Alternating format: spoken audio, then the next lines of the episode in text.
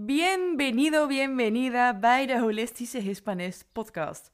Dit is de Zomer Doe Spaans podcast. Een soort zomerdoeboek, maar dan in podcastvorm. Voor Spaanse taalleerders die klaar zijn om meer dan un poquito de español te spreken. Wat moet je van jezelf laten zien en hoe kom jij opdagen in je dagelijkse interacties, zodat jij jouw droomleven onder de zon op kunt bouwen tussen de locals? Holistisch Spaans leren, dat is waar ik je mee inspireer in deze podcast. Simpele tips, tools en inspiratie. En ik zet je aan het werk. Venga, vamos!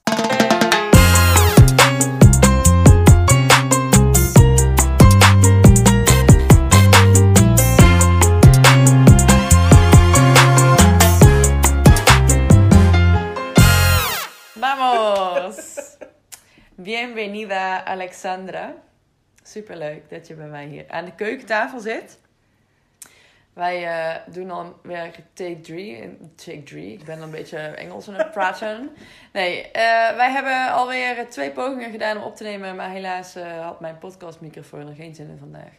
Dus voor degene die luistert, excusez-moi. Het is opgenomen met, met mijn iPhone. We hopen dat die in ieder geval wordt opgenomen. Want we hebben een super interessant gesprek. Al twee keer gehad. Ja, ik denk dat we uh, iets, moeten, iets, iets moeten besproken worden in deze podcast, wat wij nog niet uh, aangeraakt hebben. Uh, Alexandra is bewustzijnscoach. Alexandra is een hele inspirerende moeder, ook alleenstaande moeder, net als ik. En Alexandra is half Spaans. En zij zit hier bij mij aan de keukentafel, omdat ze zelf aan mij vroeg hey Debbie, mag ik eens op jouw podcast iets komen vertellen? Dus ik wil dat je je oren goed spitst als je luistert. Want Alexandra uh, heeft iets te delen met je. En nou, we hadden het er net al over. Jij, uh, jouw vader uh, komt uit Spanje. Dus jij bent eigenlijk tussen twee culturen opgegroeid. Heb jij het idee dat je meer Nederlands bent omdat je in Nederland bent opgegroeid? Um, nee, ik heb me eigenlijk altijd meer Spaans gevoeld. Ik voelde me veel meer verbonden met Spanje, met mijn familie, met, ja, met ons leven daar. Want wij waren elke zomer, heel de zomer in, uh, in Spanje. En daar, dat was voor mij, uh, daar voelde ik me echt thuis. En niet in Nederland. Ik uh, heb ook een Spaanse achternaam waar ik heel trots op ben geweest, altijd. Um, um, ja, ik, uh, ik lijk ook op mijn vader en op mijn Spaanse oma. Dus uh, als ik daar ben, dan krijg ik ook altijd te horen van... Oh, jij komt echt uit Spanje, hè? Ja, Zo, jij komt leuk. echt hier vandaan. Dus ja, dus ik heb me altijd meer Spaans gevoeld dan Nederlands. Ja. Wat tof. En werd er in huis ook Spaans gesproken? Ja, mijn vader mijn vader komt uit Catalonië. Dus eigenlijk uh, was het voor hem ook een beetje als, uh, alsof wij zeg maar uh, Engels thuis zouden praten met elkaar. Um, maar mijn ouders hebben ervoor gekozen om ons Spaans te leren. Omdat je gewoon met Spaans gewoon op veel meer plekken in de wereld terecht kunt dan met Catalaans. Ja. Um, en Catalaans leerden we toch wel van onze familie. Dus um, dus jij, wij, mijn vader die sprak altijd Spaans en mijn moeder Nederlands. En wij spraak, uh, spraken altijd Nederlands terug. En dan kwamen we uit Spanje. En dan zei ik altijd heel moedig... Vanaf nu ga ik altijd Spaans ja. tegen jou praten, papa. En dan deed ik dat ongeveer één minuut. En dan was het uh, weer gewoon Nederlands. ja. Mooi, maar wel mooi voornemen. Dus je voelde wel echt die, die, die klik, die connectie met, uh, met de taal en ja. Ja, daar. ik wilde dat vasthouden. Altijd als we van weer terug naar Nederland gingen. Ik moest echt, ik moest altijd huilen. Ik moest echt Spanje weer loslaten. Ik vond het echt heel, heel, ja, heel heftig om weer terug te gaan. Niet zoals van dat je op vakantie bent geweest en dat je denkt, ah, we gaan weer terug naar huis, weet je wel. Nee, voor mij voelde het alsof ik wegging van mijn huis. Dus heeft de Spaanse taal voor jou uh, een beetje de lading van uh, het gevoel van vrijheid, wat je daar vroeger in, in de zomervakanties wilde vasthouden? De taal? Ja, als je. Um, ja, ik, ik denk dat het niet alleen de taal is natuurlijk, maar de, de belevenis die je ja. door de taal hebt. Dat je er misschien daarom ook wilde vasthouden na de vakantie. Ja, en het sloot heel erg aan op mijn behoeftes. Want in Nederland ehm, we hadden gewoon familie. Mijn moeder had familie. Maar daar hadden we niet heel veel contact mee. En ehm, ehm, ook op school had ik het best wel zwaar. Vooral, ik heb eh, op twee basisscholen gezeten. En ja, ik kon gewoon mijn plekje niet vinden in Nederland. En in Spanje wel. In Spanje hadden we familie, had ik opa en oma. Want in Nederland, mijn oma die is overleden voordat mijn ouders elkaar überhaupt kenden.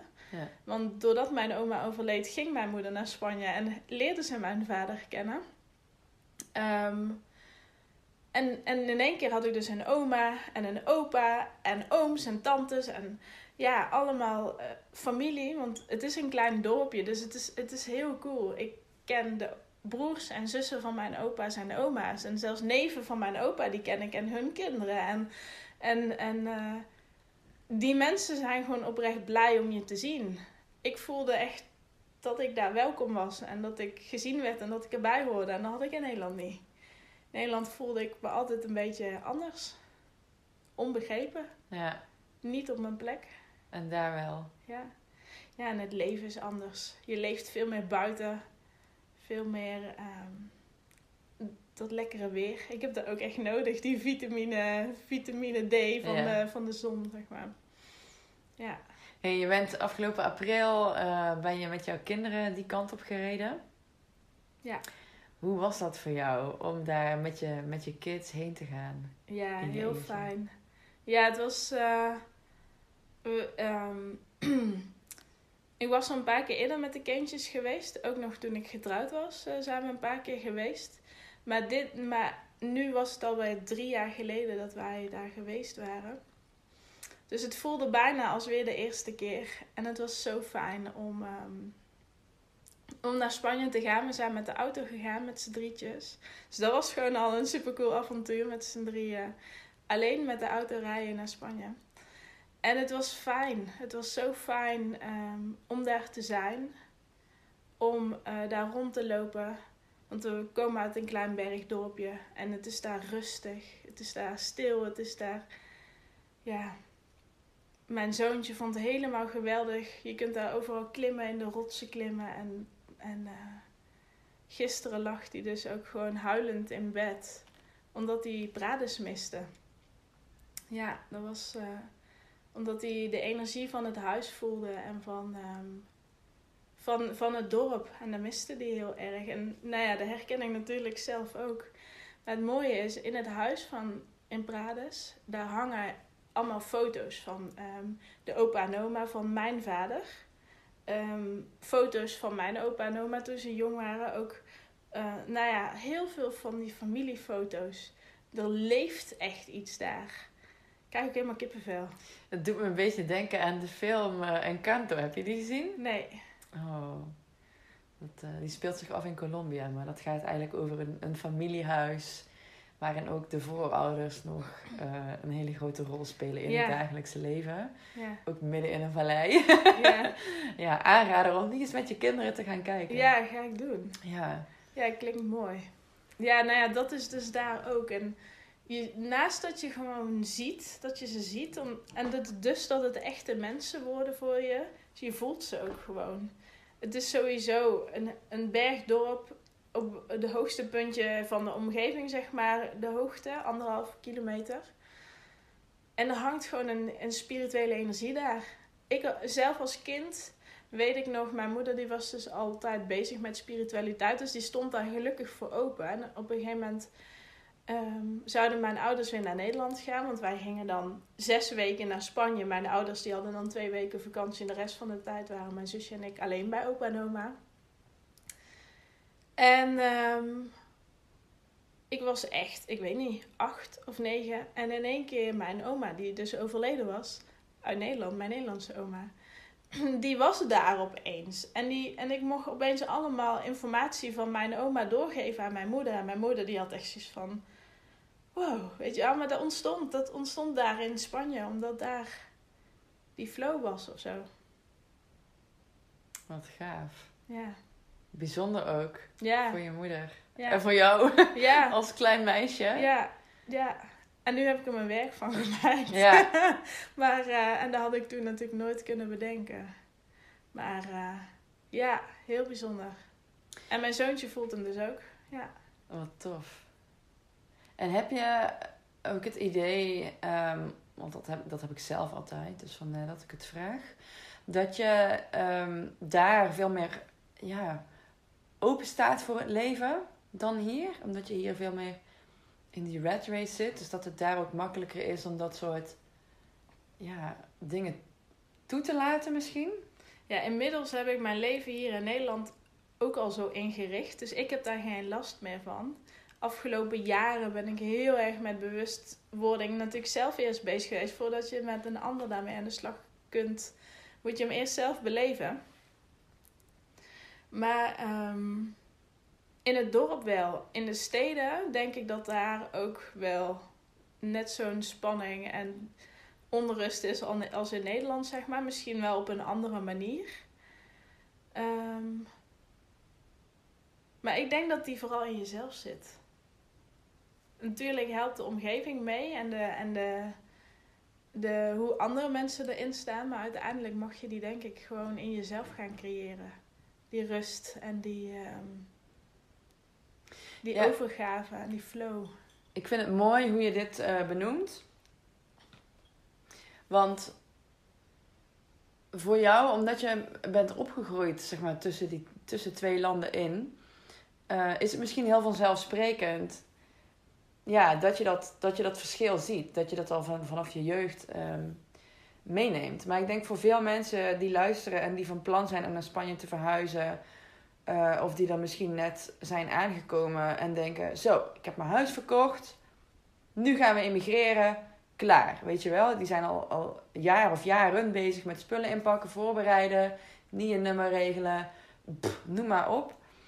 En die komen er pas achter als ze aankomen in Spanje, of maar net waar ze heen gaan, dat daar het hele avontuur pas begint. Want je gaat jezelf keihard tegenkomen, omdat ook Spanje nog zo anders is qua cultuur dan Nederland. En dat is ja, toch een hele andere ervaring dan, dan wanneer je in een, in een, op een camping zit of in een Airbnb.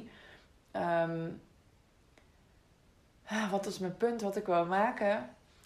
Ja, dat het voor jou misschien heel, heel vanzelfsprekend is. Maar ik denk dat het voor mensen die, die aan het luisteren zijn, misschien um, juist een, een punt kan zijn van persoonlijke groei. Omdat je door tussen twee landen in ja, te zweven wat je vaak nog doet als je ook net verhuisd bent. Dan ga je nog terug voor, voor bruiloften, voor verjaardagen, noem maar op. Terwijl ja, de, de echte groei zit hem in jezelf daarin kunnen, kunnen vasthouden. Ja, dat klinkt misschien een beetje kunnen, kunnen omarmen. Jezelf door die, door die slijk heen dragen eigenlijk. Van oh, ik ben niet wie ik dacht dat ik was, maar ik ben product van mijn cultuur. Ja, zeker weten ja, als jij van Nederland naar Spanje verhuist, dan neem je eigenlijk je Nederlandse ik mee. En die zet je dan in een hele andere omgeving. Ook zonder je vaste familie en vrienden. En dan, dan ga je inderdaad voelen. Um, um, waar de spanningen zitten. Dan word je inderdaad echt geconfronteerd met jezelf en met. Uh, um, en daar heb je altijd een keuze in. Of je die dan aangaat, of dat je dan dus ook in Spanje weer een leven creëert waarbij je die stukken uit de weg kunt gaan. Maar ik denk dat het zeker wel um, uh, confronterend kan zijn voor sommige mensen, inderdaad omdat je dan toch merkt dat het misschien dat je daar meer rust hebt. Zeker misschien als je nog geen baan hebt. Ja. Dat je dan toch in één keer. Ehm, eigenlijk wat er met corona ook gebeurde. In één keer gingen we in lockdown. In één keer werden we gewoon letterlijk van de vaart waar het leven in zat. in één keer stopgezet. Ja. En dat is met zo'n avontuur natuurlijk ook. En als je je daar goed op voorbereidt, dan, uh, dan komen er natuurlijk ook gewoon heel veel gave dingen op je pad. Maar er zijn genoeg mensen die. Ja, ja, ja, maar er zijn genoeg mensen die inderdaad uh, daar in, enorm van schrikken. Die alleen maar de leuke woehoe, avontuurkant mm. zien. En dan toch over het hoofd zien wat je dan zelf nog tegen gaat komen. Ja, terwijl het eigenlijk de, het, het, hoe heet het? De, het, het, het grappige is dat veel mensen hè, die sprong maken omdat ze het manana manana leven willen. Ze willen wat rustiger aandoen. Terwijl ik vind het heel mooi eigenlijk dat je de vergelijking maakt met de pandemie, met die lockdown. Want er valt ineens zoveel voor je weg dat die ruis, die gaat neerdwarrelen. Het is een beetje alsof je zo'n eh, zo'n glazen potje hebt met, met van die glitters erin, weet je wel. Als je dat potje stilzet, net als met mediteren, dan gaan ineens al die gedachten zo... "Wauw, Oh ja, shit, die moeten gaan liggen. En Ja. die moeten een, een veilige... Ik vind het mooi dat je zei eh, dat je dan die spanningen gaat voelen. Want een emigratie en het wonen in een, in een ander land heeft, doet echt een beroep op jouw gevoel van veiligheid in Mm. jezelf. Ja. En dat kun je alleen zelf creëren. Dat kan niemand anders voor je doen. Ja. ja, en we hebben gewoon niet in de gaten. er zijn die blinde vlekken. Eh, we hebben gewoon heel vaak niet in de gaten dat we heel veel shit uit de weg gaan. Mm. Dat we echt dingen. Ja, we gaan echt heel veel dingen uit de weg. We hebben zoveel maniertjes in onszelf geleerd, van kinds af aan al, om ons staande te houden. En, en die zijn zo normaal geworden dat we het niet in de gaten hebben. En dan kom je in een andere omgeving. En dan kun je daar niet meer voor weglopen. Omdat je bijvoorbeeld dus, hè, normaal dan zijn er misschien mensen die vluchten in een baan. Of die vluchten in duizend afspraken maken met vrienden. Of, eh, en dat kan in één keer niet. En dan, dan ga je in één keer eh, naast de vrijheid. Heel veel mensen vinden het ook super moeilijk om echt te ontspannen. Die hebben het gevoel dat ze altijd iets moeten doen. Ja. En dan heb je die verhuizing achter de rug. En dan? Dan zit je daar. Precies wat je eigenlijk eh, van droomde. Ja. En dan denk je in één keer, oh. Ja, nou, nou mag ik ontspannen, maar kan ik dat wel? daarom eh, zijn die programma's zoals Ik Vertrek ook zo populair. Hè? Mensen die een grote droom hebben, maar die eigenlijk gewoon ja, een beetje voor paal worden gezet op de landelijke tv. Want ja, ze redden het toch niet. Ja. Terwijl de, de stap is super moedig en, en bewonderenswaardig. Maar je moet het wel, ehm, ja, je moet, je moet er echt op voorbereid zijn dat je na de, de honeymoon phase, hè, dat je dan gewoon door het slijk even heen moet. Ja, klopt. Ja, en het grappige is, ehm, ehm, ik heb dus altijd me heel erg meer thuis gevoeld in Spanje. Dus ik wilde ook eigenlijk altijd in het buitenland gaan wonen. En dat lukte nooit, dus dat was ook gewoon niet de bedoeling. En op een gegeven moment in 2013, toen heb ik een paar maanden op Sint Maarten gewoond. En dat was echt precies wat ik nodig had. Ik had zo hard gewerkt in Nederland, ook om ehm, mijn eigen persoonlijke stukken, zeg maar. Toen al, ook al had ik het toen nog niet per se in de gaten. Ehm, en toen kwam ik op Sint Maarten, toen kwam ik thuis. En ik ben daar 4,5 maand geweest, dus misschien ben ik nooit helemaal uit die honeymoon fase gekomen. Maar ik werkte daar en, en ik maakte daar vrienden. Ik leerde daar mijn, eh, mijn inmiddels ex-man kennen. Ehm, ik had echt zo'n leuke baan op een hele leuke school. En eh, we gingen gewoon naar het strand. En eh, met de vrienden dan, dan spraken we elkaar. Ja, zullen we vanavond barbecue? Ja, is goed. Ik breng dit mee, ik breng dat mee. Ja, dat is het leven. Waar... Ik heb er echt eh, nog twee jaar bijna nachtelijk over gedroomd van... ehm, dat ik daar weer was, zeg maar. Ik moest echt... Ik voelde me daar echt thuiskomen. Dus ik weet niet wat er gebeurd was als ik langer gebleven was. Misschien dat ik dan ook mijn neus gestoot had. Misschien ben ik op het juiste moment weer terug. Ja. Ja, Ja. maar... eh, ja, dan kun je achteraf toch niet... eh, nee, maar dat was mijn ervaring met zo'n... zo'n ja, ik weet nog dat ik daar aankwam en je kent niks. En dat is eigenlijk natuurlijk al best gek, want je kent eigenlijk alles. In Nederland en Spanje en zo is een beetje zo'n bekende... En daar kwam ik en ik, het was echt totaal anders. Ja, ik vind het mooie van als je zo'n stap maakt, is dat je eigenlijk vertrouwt op dat je gedragen wordt in het niks. Ja? Want je, je, weet, je hebt geen idee waar je terechtkomt, Nee. hoe het eruit ziet, wie de mensen zijn met wie je je gaat omgeven, of die betrouwbaar zijn, of je je werk leuk vindt. Weet je wel, het, het is, het is zo'n moedige sprong. Ja. Ja, en ik, eh, ik werk dus met de vijf elementen. En eh, van die, van, met Nine Star Key. En vanuit Nine Star Key ben ik eh, drie keer vijf aarde. En vijf aarde is, zijn de pioniers die zeggen, ik heb het nog nooit gedaan, dus ik denk dat ik het wel kan. En zo ben ik dus ook naar Sint Maarten gegaan. Zo ben ik ook mijn bedrijf begonnen overigens. Gewoon uh, ogen dicht en springen. Want daar word ik, daar, dat is waar ik echt gelukkig van word. Mooi. En, en die, ehm, hè, dat, die, die energie van dat element aarde, ehm, is dat iets wat jij altijd met je meebrengt? Of maakt dat een verschil? Ehm, als je bijvoorbeeld in Spanje bent, voel je dan een, een ander element meer stromen? Of Nou, het hoe is, werkt dat? ehm, in principe hebben we alle elementen in ons. Alleen via Nine Star Key ehm, is een hele oude Chinese leer. Gebaseerd ook op Feng Shui. Feng Shui. Mm. Oh, wat cool. En de Chinezen die ontdekten dus aan de stand van de sterren, dus het is een vorm van astrologie, ehm, dat, ehm, dat er dan een bepaalde energie op aarde ehm, werkzaam is, zullen we maar zeggen. En eh, die eerste getal, want je hebt drie getallen, je kerngetal, je emotiegetal en je uitingsgetal. De eerste indruk die je maakt op mensen.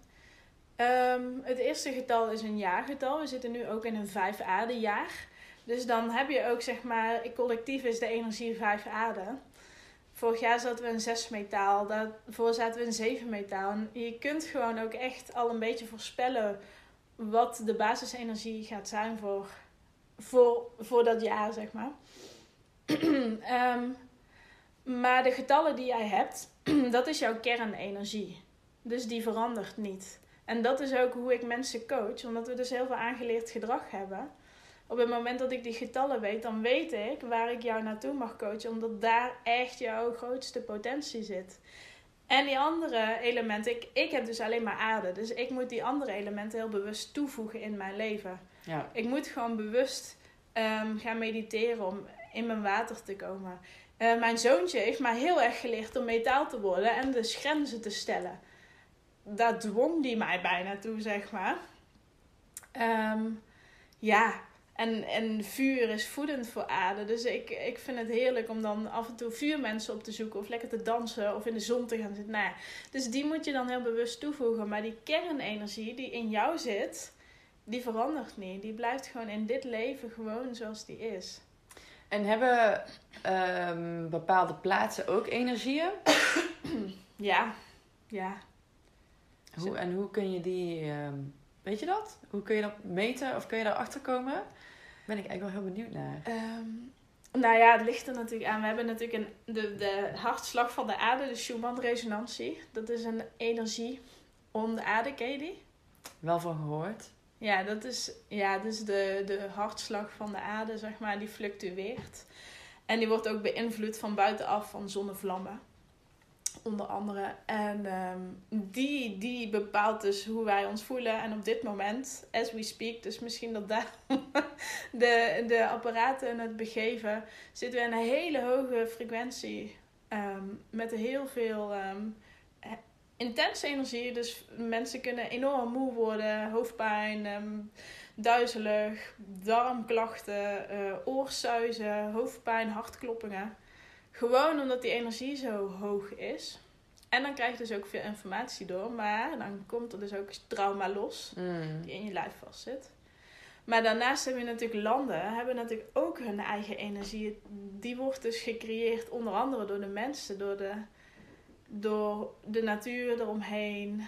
Dus die kun je voelen in jezelf. Ik hoor wel eens dat ehm, eh, Ibiza echt een, eh, een, een eerste chakra ehm, energie heeft. Dus je, je wortelchakra.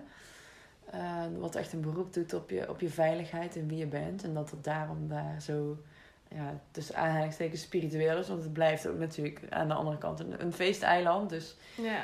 Ehm, en we hebben de, de, hoe heet dat? Ik weet niet hoe dat in het Nederlands heet. De ley lines. De leilijnen, ja. Ja? Ja. Daar ligt eh, Ibiza bijvoorbeeld eh, eh, ook op. Maar we hebben hier ook, volgens mij ligt het, het Pieterpad in Nederland. Die heeft daar ook weer mee te maken met die, Ja, en de met de pelgrimsroute. Ja. Hunebedden, kerken. Heel veel belangrijke plekken staan op leilijnen, klopt. ja. Ja, die liggen ook over de wereld heen. Er zijn krachten, krachtige energetische lijnen inderdaad. En als die elkaar kruisen, dan heb je een krachtplek. Wat tof. Hele mooie... Ja, ik kan er zo... Ja, nou ja, een hunebed is bijvoorbeeld een heel krachtige... Zo'n krachtplek. Mm. Je kunt het... Ja, en kerken, wat ik al zei. Je kunt het ook voelen. Als je echt durft te voelen, dan kun je voelen hoe die energie daar voelt. Eh, ja, zo zijn er heel veel mooie plekken op de wereld. Hey, en je zei, jouw vader, eh, ze komen, jouw familie komt uit Catalonië. Ehm, maar ze hebben jou Spaans geleerd. Als jij daar bent, wordt er dan wel Catalaans gesproken? Ja, ja ze praten gewoon Catalaans en ik versta het ook. Ik spreek het een beetje. Als ik, maar als ik praat, dan praat ik meestal gewoon Spaans. Soms Ja. ook er wat Catalaanse woorden tussendoor. Dus het is een beetje zo'n mixje. Leuk. Maar in principe kunnen ze Catalaans praten. Maar sommige mensen die beginnen dan automatisch Spaans tegen mij te praten. Is er een, een, een favoriet Spaans of Catalaans woord of uitdrukking die je hebt? Wat er nou naar boven komt. Dan zei mijn opa altijd, koeions. Koeions, wat is dat? Ja, ehm godverdomme. Godverdomme, koeions. Dus als we dan aan tafel zaten, nou stel je voor, hè, zo'n Spaanse tafel met familie. En dan gebeurde er iets en dan sloeg hij met zijn vuist op tafel en zei hij, koeions. Nou ja, daar moet ik dan opeens aan denken. Dus die is zo grappig. Wat cool. Ja. Ja, want ik kan me voorstellen dat ehm, eh, jouw, jouw opa en oma, ja, misschien jouw vader trouwens ook nog wel, hebben natuurlijk de dictatuur van Franco Mijn nog vader meegemaakt. ook. Ja, ja, ja. Waarin, eh, wat, wat nu eigenlijk wordt Catalaans? stilgezwogen, hè? het pact, eh, El Pacto del Olvido. Ehm, maar heb jij daar iets, iets over gehoord? Ja. Over, want ik kan me voorstellen dat er een bepaald trauma ook op het spreken van Catalaans ligt. Ja, ze mochten geen, geen Catalaans leren op, op school. Mijn, mijn peetante, oh ik krijg helemaal kipvel. Mijn peetante die heet Neus. En dat betekent sneeuw. En die moest dus op school Nieves heten. Omdat dat de Spaanse variant was. Die mocht gewoon geen Catalaanse naam hebben. Die werd gewoon Nieves genoemd. En daar, kon, daar, kon ze, daar heeft ze echt... Ja, daar, ik denk dat als ik haar nu zo zou noemen, dat ze dan echt wel een beetje boos zou worden, zeg maar. Ja, je naam mag gewoon niet Ja. zijn, zeg maar. dus ehm, ja, mijn vader en mijn. eh, die hebben dat nog meegemaakt, inderdaad. Die mochten gewoon geen, eh, geen Catalaans leren, alleen Spaans. Wat Ja. heftig. En verder weet ik daar niet zo heel veel van.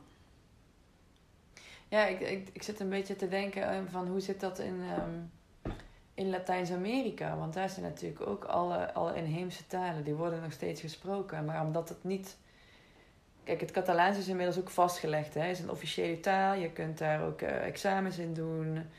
Eh, maar heel veel van die inheemse talen in Latijns-Amerika, die zijn ook in de kiem gesmoord door de Spanjaarden. Ja, Eh, terwijl, ja, dat juist is wat, wat, wat taal is zo, doet zo'n beroep op jouw culturele, sociale identiteit.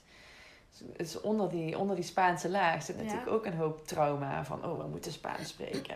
en eh, ja. het is een soort van zelfverloochening. Ja. Ja. Ja, klopt. Ik, eh, ja, wat ik al zeg, ik weet er zelf weinig verhalen van. Dus, ehm, Het wordt ook een beetje stilgezwogen. Ja, ik weet het niet. Stilgezwogen, hoe zeggen we dat? Stilgezwegen. stilgezwegen, ja. Ehm, ja, ik, ik ken alleen deze verhalen die, die ik dan van mijn peetante gehoord heb, wat echt indruk gemaakt heeft. Maar ik moet heel eerlijk zeggen, nu je er zo over begint, mijn oma en zo hebben daar eigenlijk nooit echt iets over verteld. Ja. Nee, dus ik weet, ik weet het niet precies. Ja. Ik, ehm, ik, ik merk er niet zoveel van, laat ik het zo zeggen. En Iedereen praat lekker Catalaans en eh, volgens mij zijn de keelchakras wel open daar. Ja. Dus, dus ik, ik weet niet of daar nog echt, of daar echt trauma op zit of dat... is- Ik weet het niet. Ik durf het niet te zeggen. Ja. Het is wel mooi om eens in te gaan voelen. Ga je deze zomer ook weer eh, die kant op? Nou ja, ik zit dus een beetje te twijfelen omdat eh, mijn zoontje gisteren zo verdrietig was. En ze hebben er al een paar keer gevraagd, gaan we weer naar Spanje? En mijn vader en zijn vrouw die gaan ook. Dus dan, hè, opa en oma. Ja joh, noemen ze mijn vader. Ja, joh. Ja joh. dat is een Catalaanse naam voor opa. Ja. Ehm, dus ik weet het nog niet, ik weet het nog niet. Lijkt me wel leuk. Van de andere kant zouden we dan wel gaan vliegen. Dan ga ik niet weer rijden. Ja, Dan eh, zouden we even gaan vliegen. Maar ik weet het nog niet. Ik durf nog niet houdt het zeggen. nog even lekker spannend. Ja, maar eh, mijn oma zou ik toch nog wel even graag een keer willen zien. Ja. Ik, weet, ik weet het gewoon niet. Misschien houdt ze nog twee jaar vol. En misschien niet, Ja. ik weet het gewoon niet. Hey, en, en jouw kids, spreken die ook Spaans? Of, of een paar Ehm, woordjes? Ja, een paar woordjes. Ja, ja, ja, dat vinden ze wel leuk hoor. En eh, ehm, ja, ik was echt heel trots op ze. Ze durven het ook echt, ehm weet het, eh, toen we daar waren, dan durfden ze ook echt eh, adios en eh, gracias en zo te zeggen. Dus dat was wel leuk. Ik was vroeger zelf wat heel verlegen daarin. En zij, zij deden het gewoon. Dus eh, ja. Wat heb jij nog qua mooie jeugdherinneringen aan, jou, aan jouw tijd daar? Want ik, ja, ik heb echt een heel idyllisch beeld voor me, weet je. Want de zomers duren zo lang als je klein bent. Die zes weken zomervakantie, dat is een eeuwigheid. ja. Als je die daar in de campo eh, mee mag maken. Ja, het was heel, heel gaaf. Ja, het was heel anders dan in Nederland. Vooral als mijn ouders er niet waren. Nou ja, en ook als ze er wel waren. Ja, het, het ritme is gewoon heel anders. Eh, twee uur, klokslag twee uur, gingen we warm eten tussen de middag. En dan om negen uur s'avonds weer warm eten. En, en al die andere tijd was je gewoon, ja, vooral werd er ook wel een beetje verwacht dat je naar buiten ging. Dus we gingen om twee uur 's middags eten. En dan gingen we tot een uur of vier. eh, mochten we dan lekker even relaxen. Hè? Het eten, dat moest, dat moest dan ook echt. siesta. Ja, maar, maar dan moest je ook echt blijven. Want we gingen dan om vier uur gingen we dan naar het zwembad. Dat is echt zo'n rare tijd eigenlijk als je in Nederland... Maar dat was voor ons het begin van de middag, zeg maar, Ja. vier uur. En ehm, ja, dan mocht je ook niet... Dan moest je echt uitrekenen hoe lang je dan niet gegeten had. Want anders dan kreeg je kramp of zo als je ging zwemmen. Dus eh, ja, dat is echt... Oh, heerlijk. Ja, dat die, was echt- bijgeloven. Ja, dat ja. was echt. eh, en eh, dus dan gingen we om vier uur naar het zwembad. En dan om negen uur dan gingen we weer avondeten. En dan om, weet ik veel, om tien uur of zo, dan kwam een vriendje ons halen. En dan mochten we tot twaalf uur buiten spelen. En dan de klokslag 12 uur, want we hebben daar ook echt zo'n kerkklok die je door het hele dorp hoort. En dan 12 uur naar, weer naar binnen. Dus eh, ja, dat was geweldig. En we hadden echt, dan gingen we ook nog, dan gingen we naar het zwembad. En dan tot een uur of half zes of zo. En dan had je nog tot negen uur. Dus dan gingen we daarna meestal wandelen. Gingen we ergens gewoon daar rondstruinen. Door de bossen. Wandelingen maken. De berg op. Nog hoger. Eh, we hebben wel eens een keertje... de vriendje die woonde dus in het dorp. En die zei... Ja, ik ken wel een eh, Camino de los Jabalís. Dus eh, een pad van de wilde zwijnen. Nou, we hebben het geweten. Zijn zusje die was bijna een ravijn ingevallen, zeg maar. Ja, ja, ja. Maar ja, ik kan mezelf gewoon niet voorstellen dat ik mijn kinderen die vrijheid zou geven die wij vroeger kregen. En we hebben het gewoon, het is gewoon goed gegaan. We hebben daar de gaafste herinneringen aan overgehouden. Wat super gaaf. Ja. Wauw. Ja, ik, ik, ik kan me er een klein beetje bij voorstellen, omdat ik ook in een bergdorpje in Catalonië een zomerlang heb gewerkt. En ah, ja, er hangt zo'n. Kijk, ik kom natuurlijk hier in Brabant ook uit een dorp, maar toch. Ik heb daar drie maanden gewoond. Drie maanden, twee maanden, ik weet niet. Niet zo super lang in ieder geval. En ik kende het hele dorp. Het was echt een super klein dorp. Maar je, je, je, het is zo warm. En Ja. niet alleen warm als in temperatuur, maar gewoon warm als in. Je wordt gewoon meteen opgenomen daar. Ja. Ja, bijzonder. En ook de, de. Aan de ene kant de rust van de natuur, maar ook de levendigheid van de natuur. Ja. Ja. De, De stilte dieren en de en- stilte ja. en de krekels en Ja. de, de, de wilbloei van alle. Ja, Ja, het is geweldig. Ik, ik, ik heb daar echt zo'n fijne herinnering aan. Maar het is leuk, want mijn oma die hield ook altijd van verhalen vertellen. En die heeft ook echt de coolste verhalen. Mijn oma was heel ondeugend vroeger. Dus die, die vertelde mij dan ook allemaal verhalen wat zij vroeger uithaalde. Maar die heeft mij dus ook nog verteld dat zij... En mijn oma is echt nog niet zo heel oud, die is 86. Dat zij nog weet dat er geen stroom was in het dorp. oh wow. Dus je gaat echt wel een beetje terug in de tijd, zeg maar. Eh, ik weet nog, ik, dat ik, eh, ik was een tiener. En toen moesten we echt naar de bibliotheek om op de computer op internet te kunnen. toen was dat toen nog niet. Dus eh, dat is zo grappig, ja. En nog steeds, we hebben in het huis in Prades geen wifi. Dus eh, Oh, heerlijk. ja. Dat is ook echt een cadeautje, hè? Oh, ik heb toen in Costa Rica een week lang geen internet gehad. ja, inmiddels kun je natuurlijk met je eigen telefoon Ja. in, eh, in het buitenland. Ja, dat klopt. Maar toch, af en toe. Af en toe moet je disconnecten to connect. Ja, ja, Ja. Oh, zeker. Zeker weten. Hey, als jij een, een tip of een advies zou mogen geven aan, ehm, ik weet niet of er luisteraars zijn die ook hè, uit twee culturen komen, ehm, die willen verbinden met hun, eh, met, hun, met hun roots, met hun voorouders, met hun ancestry. Ja. Heb je een bepaalde tip of iets wat je ze mee wilt geven? Een boodschap? Ga de verhalen verzamelen. Die is heel. Er zijn. Kijk, weet ik wel. Dat, er zijn echt verhalen die verteld willen worden in jouw lijn. Iedereen, iedereen heeft dat. Ook als je niet in twee werelden bent opgegroeid. Maar ook.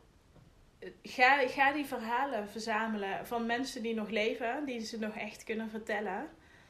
Maar wat mij, wat mij heel veel inzicht heeft gegeven, en dat is dan wel de Nederlandse kant op dit moment, eh, is, is ehm, ik ben een stamboom gaan maken. En dan kom je ook al verhalen tegen, omdat je dus geboortecertificaten ziet en zo. Dus En Dat- hoe kan je, kan je dat zelf... ehm, ja, in Nederland hebben we een hele mooie website, wie is wie of wie was wie.nl. Een van de twee. En dan moet je wel eventjes twee generaties verder zijn. En als je dan daar de gegevens van invult, dus naam en geboortedatum, bijvoorbeeld van opa en oma, en misschien zelfs nog één generatie hoger, dus een beetje lastig. Maar dan, dan eh, als je die gevonden hebt, dan kun je dus elke keer doorklikken op de ouders. En dan kun je Oh. dus elke keer, kom je verder. Dus ik ben echt helemaal terug naar 1500 nog wat gegaan. eh. Echt, wat cool. Oh, dat ga ik ook doen. Ja, en, en, en ik heb dus ontdekt dat aan mijn moeders kant dus ergens ook een Spaanse vrouw zat. Ai, ai, ai. Ja, en die kon ik dus nou even niet verder uitzoeken, omdat ik dus niet in die gegevens kon.